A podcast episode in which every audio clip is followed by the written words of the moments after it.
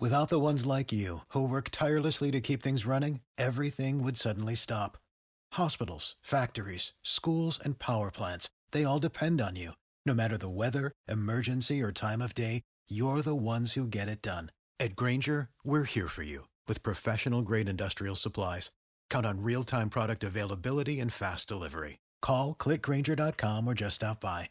Grainger for the ones who get it done. I'm April Davis alongside Rich Jones this morning here on Jacksonville's Morning News at 9:02 and we've been following this news from overnight for you a deadly shooting on Lane Avenue near the Cedar River. One person is dead, a second with life-threatening injuries. Action News Jax's Logan MacDonald spent much of the morning at the scene there and Logan, what do you know at this point? So we do know at this point, like you mentioned, one man was killed and one in life-threatening condition, currently undergoing surgery. Uh, last we heard, according to the Jacksonville Sheriff's Office, in regards to the shooting. Now they don't have a suspect identified at this time, though they said they are searching for one, and it's unclear if this was a situation where the two men shot each other, if there's a third person involved.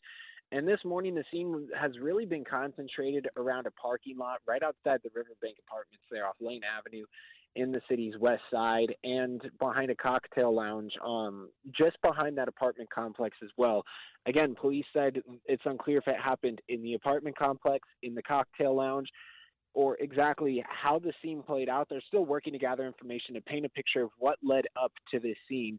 But we do know at this time that there's a man dead and a man undergoing surgery, and a lot of information still to be gathered. Logan will continue to follow the story. It's one of three from the overnight hours just since 10:30 last night, around midnight near Jacksport. A woman shot several times. She was inside of her own home, and someone fired. She's in critical condition. Police working to determine if it was a drive-by. And then around 10:30 last night on the north side, Lem Turner near Edgewood, police looking for a blue car. The victims reported someone was shooting from them at uh, from that blue car at them. A man shot in the face, woman in the torso. They are expected to survive. For the ones who work hard to ensure their crew can always go the extra mile, and the ones who get in early so everyone can go home on time, there's Grainger, offering professional grade supplies backed by product experts so you can quickly and easily find what you need.